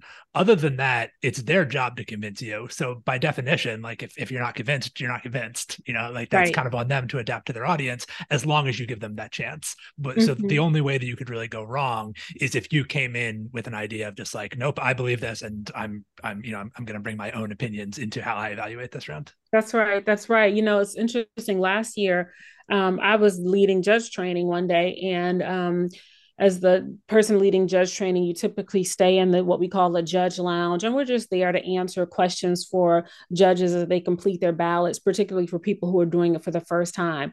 And I was so heartened by a mother and son who were there judging. They were adults. clearly, the mother was. But anyway, um, they came up to me afterwards and the, they they said, "I have to tell you something." I'm like, "Okay, what?" And they said, "We came in here you know, with a set of opinions about this topic. We heard the argument and we shifted. And I'm like, really? And they said, mm-hmm. yeah. And so I just appreciated that they were transparent enough. I mean, to say, I thought this before hearing these students debate. And after hearing them, I'm walking away with a new perspective. And that's powerful. And young people did that. And I just think about the power of that. If more people were willing to listen, right, to actually hear what's being said, to consider it, that we might have a lot more civility in our world. So to see that young people had that power was really amazing. Yeah, you know, I I fully agree with with that sentiment, but it's also something that I feel like I've I've changed the way I think about that, certainly since like my own time as a debate, because I, I was arguably one of the, I don't think I was like the most toxic example, but you, you referenced earlier people maybe having, uh, who don't know a lot about debate, having a, a, kind of, uh, having only been exposed to like toxic views of it. And I think one of those toxic views is a sort of nihilism of just like, well, you can just argue anything and it doesn't really matter what mm-hmm. you believe if you're like a good enough debater. I, I think I sometimes even took it as a challenge to sort of like take a deliberately bad or offensive argument and like win a debate with it anyway to prove like, what a good mm-hmm. debater I was. Mm-hmm. um, and but I did kind of have this ethic of like, well, you know, everything is up for debate, and like if you're right, then you'll just win the debate, and and that's that. And um, I think particularly since the 2016 election uh, and some issues uh, that have arisen in the country since then, I do kind of wonder to what extent like we're giving credence to certain ideas by agreeing to have a debate about them like that maybe there are certain things that are just like this this is just a settled topic and we don't need to keep debating it anymore. Uh so like slavery comes to mind. Is like i don't think we need to continue to have debates about like whether or not we should have like I think that's just like a settled issue. It's not an issue that that needs to be. And I've, fortunately, right now, I don't think we have a lot of people who are trying to debate exactly that issue. But there are a number of other issues, like child labor, for instance, that I, I thought were settled issues, and apparently they're not. And apparently, hmm. people are still, you know, thinking of those as debatable. With regard to slavery, though, there are people who are trying to say we shouldn't teach that history. So that's pretty yeah. close to me. yeah, or, or I mean, I guess even you know, like with um uh, imprisoned people, right, or yeah, people yeah. In, in, the criminal justice system. So I mean, yeah, I, I, think I think there's there's maybe still a broad agreement that like slavery is bad, and uh, some disagreements about what exactly constitutes slavery. But I, I, I mean, I do feel like we've we've backslid on things that I thought were more settled. Um, mm. and and I don't know if that was that I was just wrong that they were settled issues, or if that they have become less settled as a result of I, I would say malicious forces like trying to reopen a debate around them. Yeah, no, I agree with you. I I don't disagree with that. Um, yeah, I I feel like that's been one of the biggest things that's changed in in uh, my own my own thinking around debate. No, I, I'd I'd like to believe that there are some things that are settled and we don't need to debate them, but I feel like we are having to. And you know, I personally, for myself as a black woman, I, I, opt out, right? If, if if I don't want to, I'm not going to. If it's going to cause me harm or emotional distress, I'm not going to engage just for the sake of arguing. And quite frankly, I believe there are some people who, no matter what position I take, no matter what I share, they don't care they they mm. enter into a conversation and and and do not care about what i have to say so i'm not suggesting by any stretch of the imagination that we can convince all people i'm simply saying within our debate space um, it is refreshing when a judge comes in and says I thought this way. I was open to this. And I think there is power in that. But I also believe that there's something um, to self-preservation and not engaging with people who you know have ill intent from the beginning who have no desire at all to be changed whose hearts are like stone. So i'm not interested in having conversations with those people. And quite frankly if i felt like our debaters were in spaces like that or up or in front of judges like that we would have to intervene. I, am not looking to harm uh, students, particularly, like I said, those students who've already been marginalized, who have already been silenced in a lot of spaces, and who people have already written off. I'm not going to, you know, stand by and let them have to endure that type of space because I don't think it's necessary and it's not edifying at all. You know, it, to me, it's similar to what you said about the middle school students, where anyone that joins that that shows any interest in debate is probably not someone who would uh, resort to violence to uh, re- resolve conflict.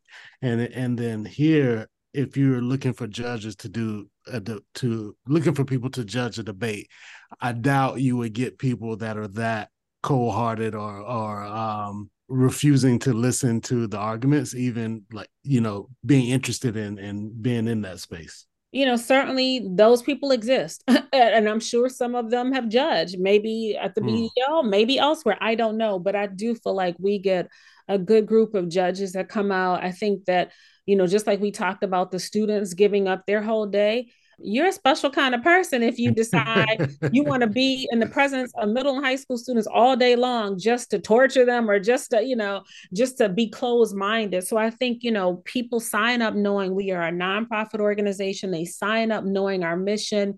We have an amazing senior volunteer manager, Kelly Cody, who sends out all kinds of materials about who we are as an organization, about what's expected of you as a judge. Um, we do a training on the day of. We also provide asynchronous training. So they get it over and over and over again. And that's steeped in our mission, it's steeped in our vision, it's steeped in our values as an organization. And so people know who we are and what they're signing up for when they come to judge a BDL tournament.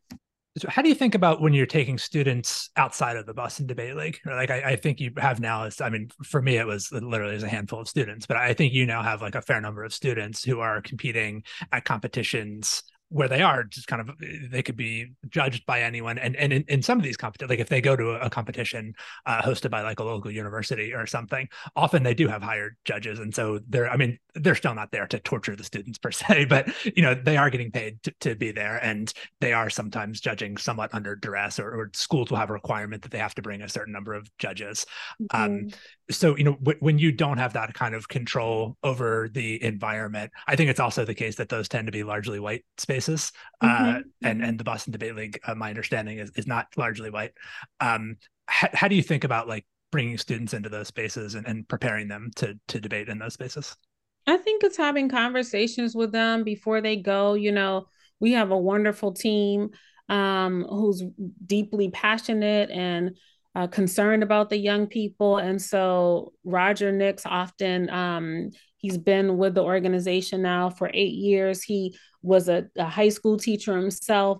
Um, he often supports our travel team and students that are competing uh, regionally.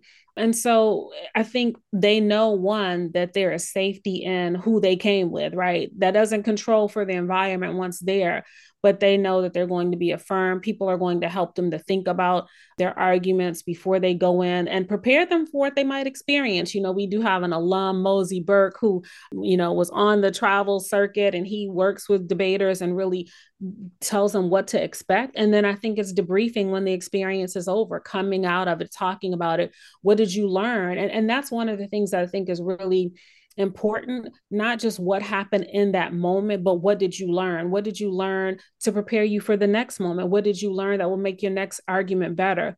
So i think clearly we can't shield and protect students when they go into those spaces but i think we do a we we try to do a good job of of being there to support them before they go into it, prepare them as best we can, and then help them to make meaning of the experience after they have it. And then we took some students to Dallas this year for uh, the National Urban League competition. And one of the things that I said to the students before they went in, I was like, "Have fun."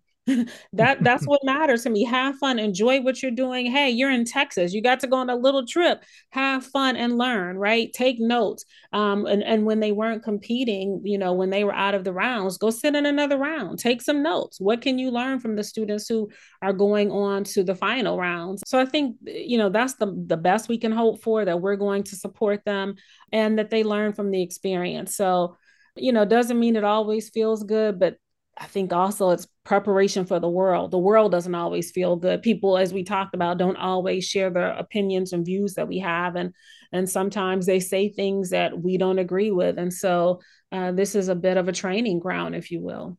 Yeah, and, and this is, uh, I'm sure, one of the many places where it's useful to have non-white people on the staff or even you know in, in, your case in, in the most senior leadership role and and you are i believe the first uh i mean so I believe you're the fourth executive director of the league and the first non-white uh, executive director, and that's not to disparage any of us who came before you. Hopefully, we all did a good job. But I mean, there are just certain things like I mean, because that was something that I really struggled with was taking students outside of the the Boston Debate League and like how to prepare them for that. And even like some of the things that you're saying now, they sound common sense in in retrospect, but they weren't like the debriefing afterwards. It just wasn't the sort of thing that I had the wherewithal to recognize. Oh, that could be important. That could be that mm-hmm. could be mm-hmm. valuable. That could make the experience more more positive for them or more affirming for them.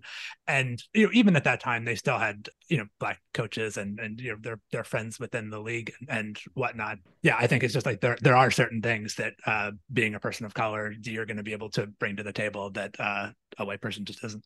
Yeah, absolutely. So you're right. I am the first uh, Black person, first person of color to lead the organization. I'm the first woman to lead the organization. Um, so I think that that matters. Um, I think it's important for young people to see leaders of color in positions of leadership and power um, because I think it shows them that it's possible.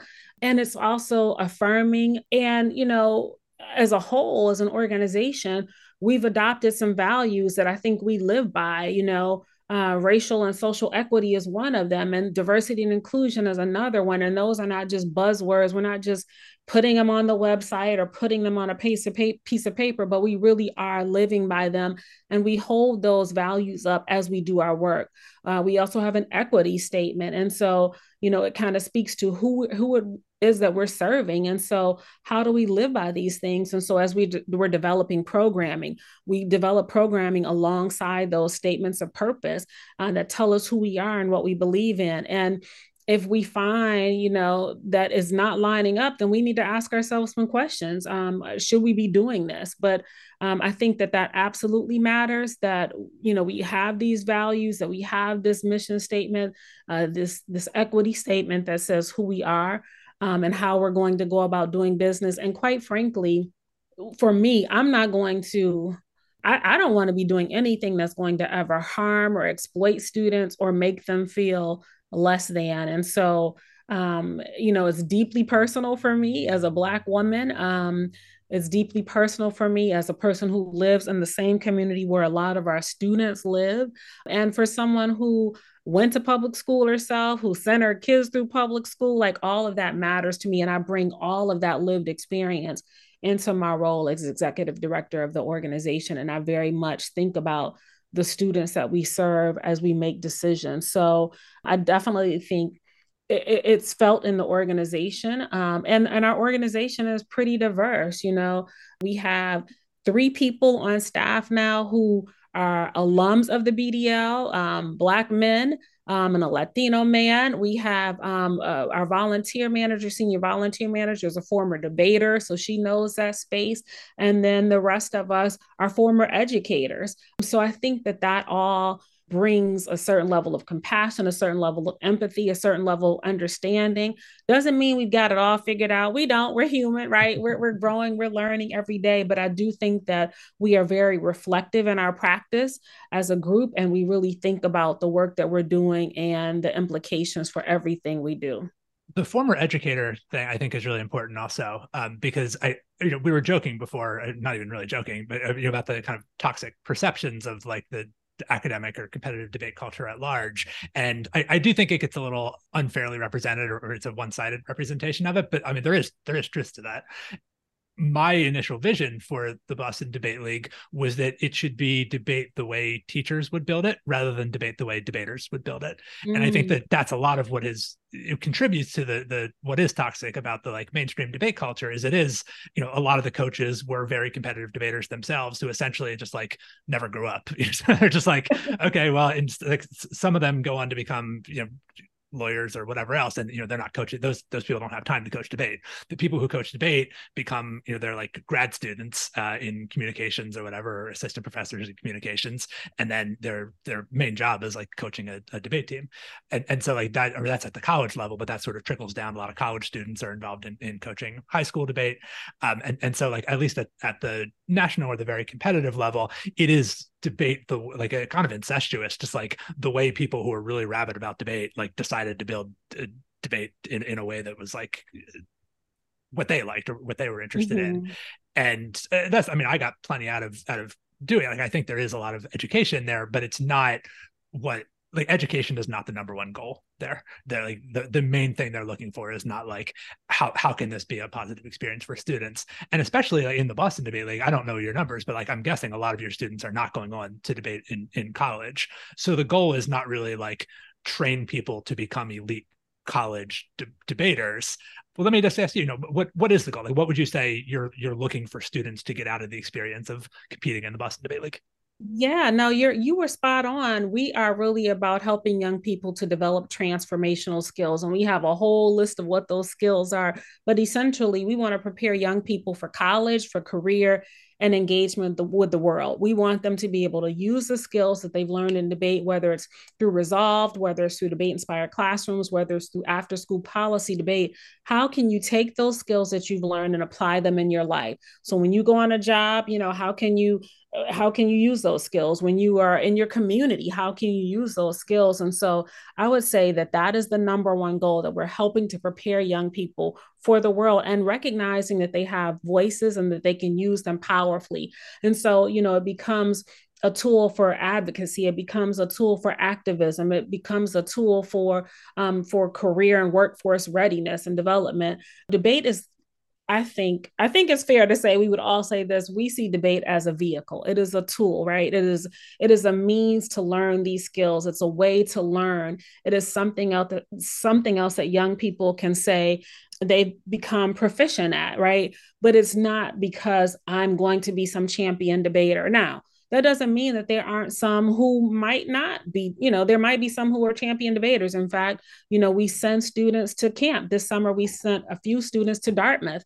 And so some of them are going on to these national camps because they want to learn, they want to strengthen their skills, they want to compete at varsity, varsity level. And we want to provide every support we can for those students who want to compete at that level. But we also recognize that the vast majority of our students are new to debate and they are, are learning the skill and they might not do this beyond high school. And so for us, we really want to think about how do we meet those students who are just new to it, who are at the lower levels of competition? How do we help grow them and grow their skills, but not with this eye toward because you're going to win, because you're going to go on to Harvard, because you're going to do X, Y, Z, but really you're learning in this process. And so, you know, to the point that you made about debate the way a teacher would teach it, I think that's exactly what we're doing. I think that's who we have at the table in terms of our staff. I think there is a way in which we do things that is informed by the fact that we're you know we're so educator heavy in our organization and we really care about the experience that students are having both in the classroom and in the after school space. In fact our debate practices probably look very different from when you started the league. So we develop a curriculum. We and we use debate inspired teaching approaches for after school um, practices. And so they're doing debate inspired activities to unpack the cases to unpack the resolutions to come to understand the content. So it really is about how can we help you to be learners. We see ourselves as a learning organization both for ourselves as staff but also for students yeah, you know, the, the very first question that I asked you of, you know, how, how did you come to be doing this? Because like not having a, a debate background yourself, I, I, like that we've kind of come full circle to that. Where you know, I I think probably you're you're more qualified to to be doing this as a result of having a background uh, as as a classroom teacher rather than as, as, a debater. But this really is a novel thing, or maybe not novel now, but like in the early days of urban debate leagues, like the very first ones that were started in I guess like the 90s. I mean, it was it was mostly people who were prominent in the college debate world. They were they were given grants to start and, and run these organizations, and many of them disappeared as soon as those grants ran out because they were they were debate coaches first, and so you know they had very good debaters. They produced teams who were competitive at like the national competitions and things, um, but they didn't really have a lot of wherewithal as, as educators or as executives. I mean, ultimately, you're a chief executive, also, right? Like you're you're running a small business, and um, that was not something that they were particularly equipped to do either. And, I mean, I'm saying they, but like I was one of those people also, which is why like we ended up hiring a, a different person eventually to take over the organization as as it was getting larger. But yeah, I think it's like it, it's telling that a debate background is actually you know not really a requirement for for your job or not even necessarily a plus. Yeah, let me tell you, like I said, the young people inspire and impress me and i could not keep up. I've tried to judge rounds it's a hot mess. Um, i know what my gifts and strengths are and judging around is not one of them particularly at the varsity level. I wouldn't even try to go sit in there because they are going a mile a minute and i'm like what? The k what? The critique what? Um, so i know the lingo but i i can't do it now. But um, i do think that we have talented people on the staff who know debate really well. And so everybody plays their lane, everybody plays their part. And so, you know, I bring my education background and I trust the people on my team who have a lot more experience with debate to bring that. And and the other thing that we do, you know, I mentioned we're a learning organization. One of the things that I really appreciate is we really do seek to learn alongside one another. So every year for the last few years, we have been taking the resolution for the year and the um, after school debate program team will walk the rest of us through it. They'll lead a learning session where they'll talk about the resolution and they do that in all kinds of ways. Sometimes they, it's hands on. They'll have us, you know, do some activity. Sometimes they'll show us a video, but they, I think we all in the organization really seek to learn what we're teaching. And so um, while I might not be able to debate about the things that students are debating about, I can certainly learn about them. And so it's really fascinating. And, uh, you know, quite honestly, you know, one of my major jobs as the ED is to raise funds. And so it helps me to be able to do that when I can tell a compelling story of who we are and what we're doing. And I, you know, quite frankly, while I might not be in a policy debate round, certainly I'm debating all the time when I'm asking people, I'm making an argument all the time when I'm asking people to support the organization. So I have to make a case, right? I'm making a claim about who we are and what we're doing. And then I'm providing all the evidence to support that claim. And so it helps me if I'm knowledgeable about what students are going to be talking about over the course of the year. And so I think we do a really good job of that as a team, really getting to know uh, the resolution for the year and really getting to know the cases that students will run. So I think we pride ourselves on all wanting to learn from each other, from the students. It's not harder than ask that of students when we're willing to model that and do it as well. Um, one of the things, uh, there's many things that that uh, I'm impressed about. Um, but one of them that, that, impresses me most, and I believe this was like just as you were coming into the role of, of executive director, and was kind of at, at the peak of the COVID pandemic. You took an entire season online, you know, where, where mm-hmm. debate still had, because I mean, I was, I was heart among the many heartbreaks in, in 2021 was seeing that the city championships were canceled you know, and and understanding what that meant for students, many of whom, as we said, were not going to go on to compete in college. And so like that was going to be the capstone for students who had taken this thing very seriously, some of them since middle school. You mm-hmm. know, like mm-hmm. that that was going to be the culmination of you know this thing that they've been doing for maybe as many as seven years. And um, it, it still makes me sad to think about it, you know, that that uh, they didn't get to do that and that, that they mm-hmm. missed out mm-hmm. on on that experience. Um, and so I, I was so happy to see that you were able for for the following school year, um, the I guess the 2020 21 to 22 school year that you were able to run an entire debate season online. It also worked out nicely for me because it meant that I could volunteer remotely and, and, judge some debates, which was fun. Uh, but can you talk a little bit about how you managed to pull that off? Yeah, well, one, we were nimble, we pivoted, um, and and part of it was because we thought, well, one, we don't want to just shut our doors because we're inside, and as you mentioned, this means so much to so many people, to students, to coaches, even to families who supported their young people. And so we thought, what can we do? And so we we did research on various platforms and we offered the season online. And I have to tell you, it helped with connection, right? We were all isolated. We were at home. We were lonely. We were looking at the same four walls, unless you walk from the living room to the dining room or the kitchen. For the most part, we were not connecting to one another. And so this was an opportunity for people to get online and to connect. And in the beginning, we had some hiccups. We had to figure out, you know, does this platform work and how are we going to do this? But just like we have students giving up their days on Saturdays, I wouldn't even say giving up their days, they're investing in mm, themselves yes. days. And I would say the judges are investing in them as well. So just as we have them investing in themselves on, you know, in-person tournaments, they did that during, you know, virtual tournaments. And what was really amazing was at the end of the year, we we typically have award ceremonies. And there's usually a senior speaker and an eighth grade speaker. And in that year, both speakers talked about the isolation they had been feeling, but debate helped them to not feel so isolated. They look forward to getting online to practice. They look forward to those tournaments. And they talked about it really being a balm at a, at a really dark time for so many of us. They talked about feeling like they were still part of something, they were still part of community. So while, you know, there were some challenges to it, of course, you know, there was great power in bringing people together through technology to do something that they love. So it was a remarkable year. And we didn't not only do that for, we didn't only do that for debate, we did that for debate inspired classrooms because teachers still had to teach. Mm.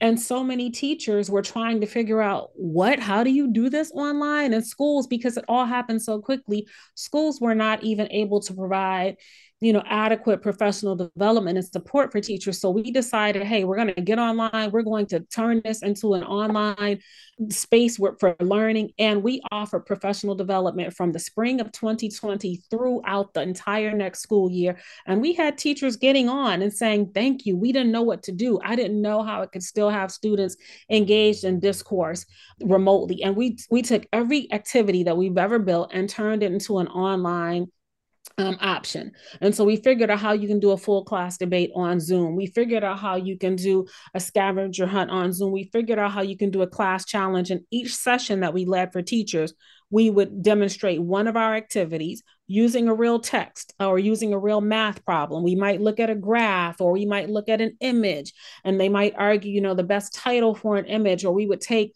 you know, a Jamaica Kincaid uh, reading and, and, and do an evidence sort around that. But we, we brought teachers together and they also talked about feeling a sense of community, feeling connected. And quite frankly, it was addressing burnout. A lot of teachers were feeling like, I don't know what to do. I'm tired.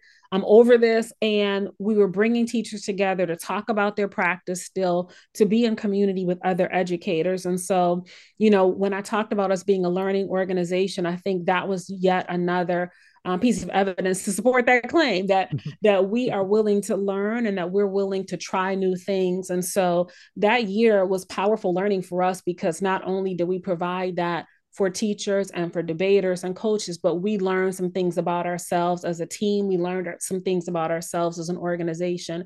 And one of those is that we're responsive and that we want to be here to support the communities that we're committed to serving. That's teachers, that's debaters, that's coaches. Um, and so we felt really good about that. Yeah that was definitely my experience uh, volunteering you know i i appreciate the opportunity anytime that i can you know reconnect with the the bdl community but particularly during that time uh, it was really inspiring to see i mean just to see the the energy of the students in general but to see how much everyone was coming together to make this work mm-hmm. you know mm-hmm. where and and you know kind of being tolerant of each other's um, technological hiccups and and accommodating them and and just everyone kind of having the recognition of like okay this is tricky to pull off and we're going to have to like feel our way through it but it's important to all of us and so let's like cooperate and, and figure out how to do it together. That was a really nice thing to be a part of um, but the other thing that, that you all organized on top of everything that you already mentioned was, you know, you had a few, I, I, forget what exactly you were calling them, but they were essentially like seminars where you were bringing, I think this is maybe something that you usually do in person, but you were bringing in people who were familiar. I, I remember there was a particularly impactful one around um, people who have been impacted by the criminal justice system, but. I think you had, mm-hmm. a, you had a whole series of these. Um, mm-hmm. Um, and, and that was great to, to be able to participate in. Uh, I know that you had an event around George Floyd's killing and the, um, and, and the Black Lives Matter um, movement, and that was uh, yeah, just that there, there, was so much that you did during that time to to cultivate that community, you know, around around debate. Yeah, no, absolutely. I mean, we started um, a race equity policy uh, series, and you know, part of it was um, how how are we engaging in discourse right how are we engaging in discourse not just from a debate standpoint but how are we helping the community to have conversations? How are we leading conversations? And we had debaters facilitate some of those conversations. We had local community leaders participate in those conversations. And you know what's also interesting is out of that our students our debaters were asked to moderate mayoral forums when we had a mayoral race um, there were two forums that debaters took part in because somebody had attended one of those uh, series and thought hey you got young people you know doing some great things. We want to be involved. The other thing that came out of that somebody reached out to us from the nashua street jail and said can you work with us? So actually, for the last two years, we have led a, a, a class at the Nashua Street Jail, a debate inspired classrooms type class where the uh, pretrial uh, men who are pretrial detainees determined something that they wanted to talk about. They researched it over a course of four weeks, and then they had a debate. And that was really some of the most powerful work that we've done in my time at the organization. I got to go in and witness this debate. We had said to um, the people at the jail, we can probably work with 10 people. You know, they had about 40 or 50 men sign up and say, I want to do this. And we were like, whoa, uh, we're not ready for that. You know, we had Josh and Rainier were the two um, people on our staff who led that initiative. And what ended up happening at last year's debate, I, I got to go, and there were probably about 10 men who were there at the jail debating against two of our alums. Like that's how excited they were. And then they had an audience of probably 30 more men who, you know, they said, well, you can't all debate, but you can be in the room. And it was powerful and it was powerful because some of these men you know might have had tough experiences in school. They might not have ever seen themselves as scholars. They might not have known that they had this in them. In fact you know you see these men that people might assume are so tough because they're incarcerated. But the reality is they're human beings and they were vulnerable and they said i'm afraid i can't do this. I don't know about this.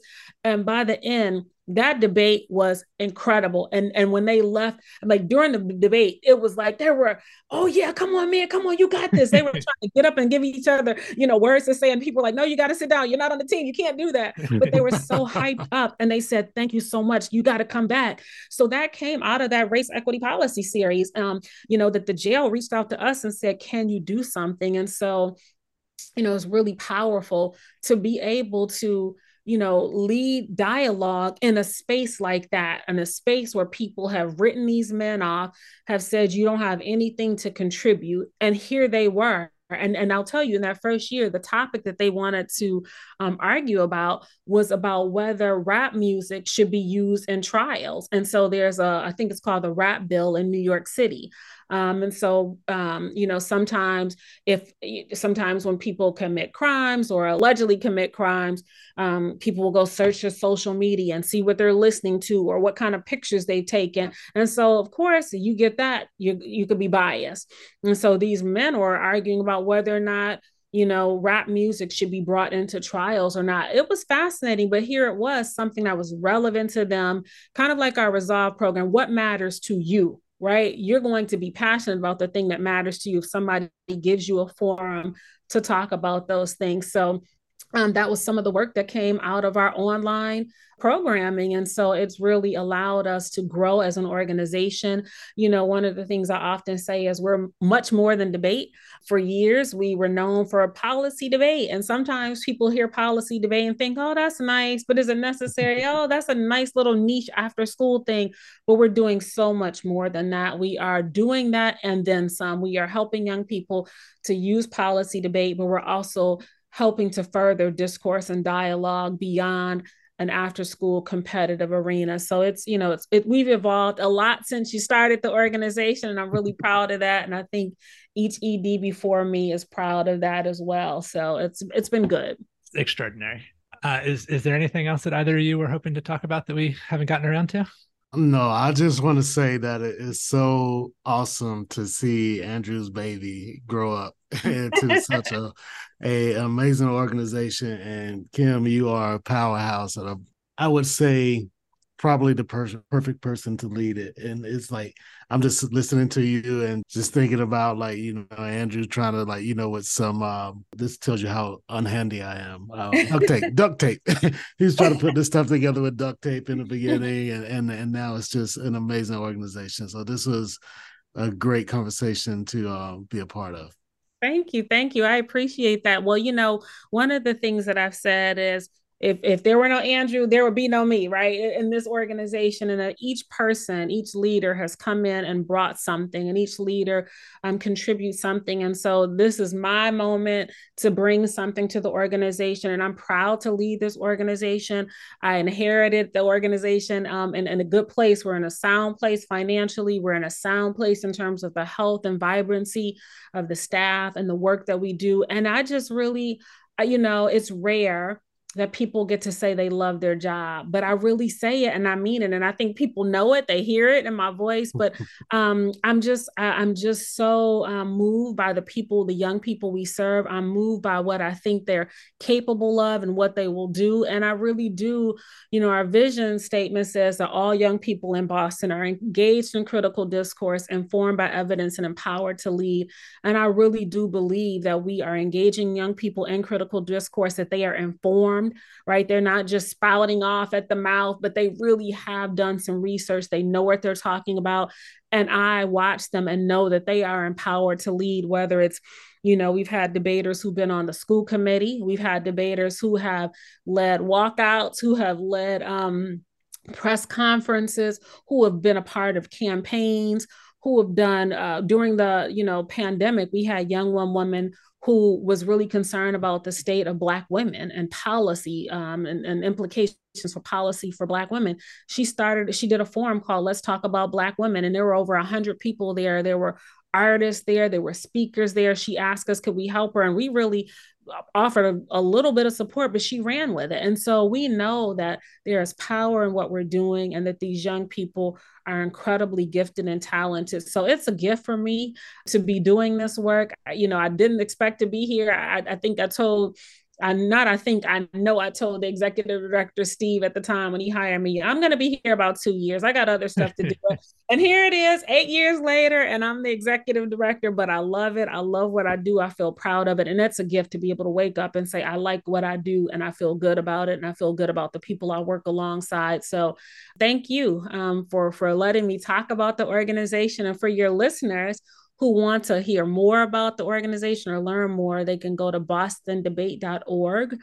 Um, on our website, we have some great videos, lots of videos of alums talking about the difference debate debate has made in their lives. We have volunteers, some coaches on there. There are some videos of me, there are blogs about the work we're doing throughout the year, but it's a place where people can go and hear for themselves because you know, sometimes people think, "Oh, of course the executive director is going to say all those glowing things." But they can hear directly from the people who are part of our community about how amazing the organization is. And of course, if anybody wants to support our work, there's a button where people can give to. So I, I couldn't get off of here without saying that. So I, we, I wouldn't want you to.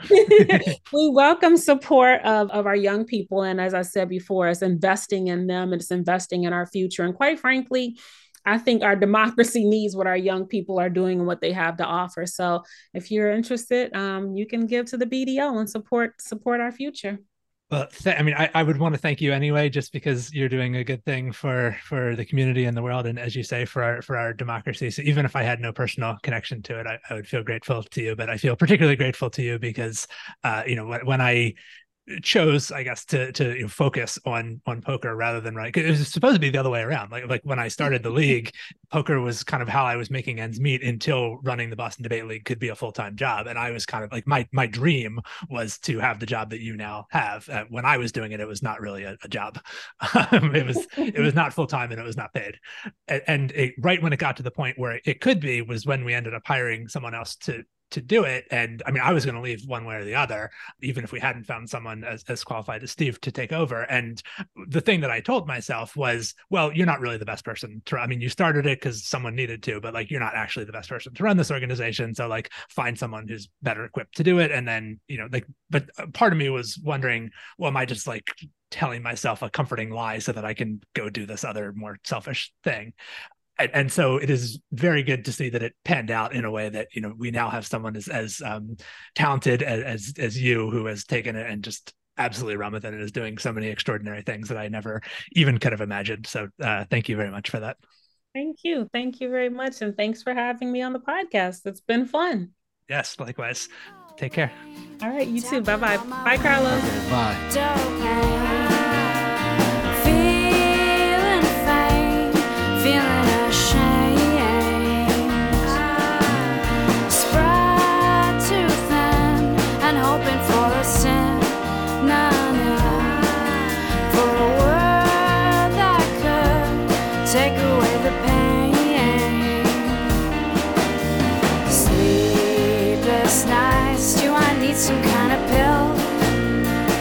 Okay, the devotion of a Carmelite, or the fair passage of a bill, and who will sign us into law?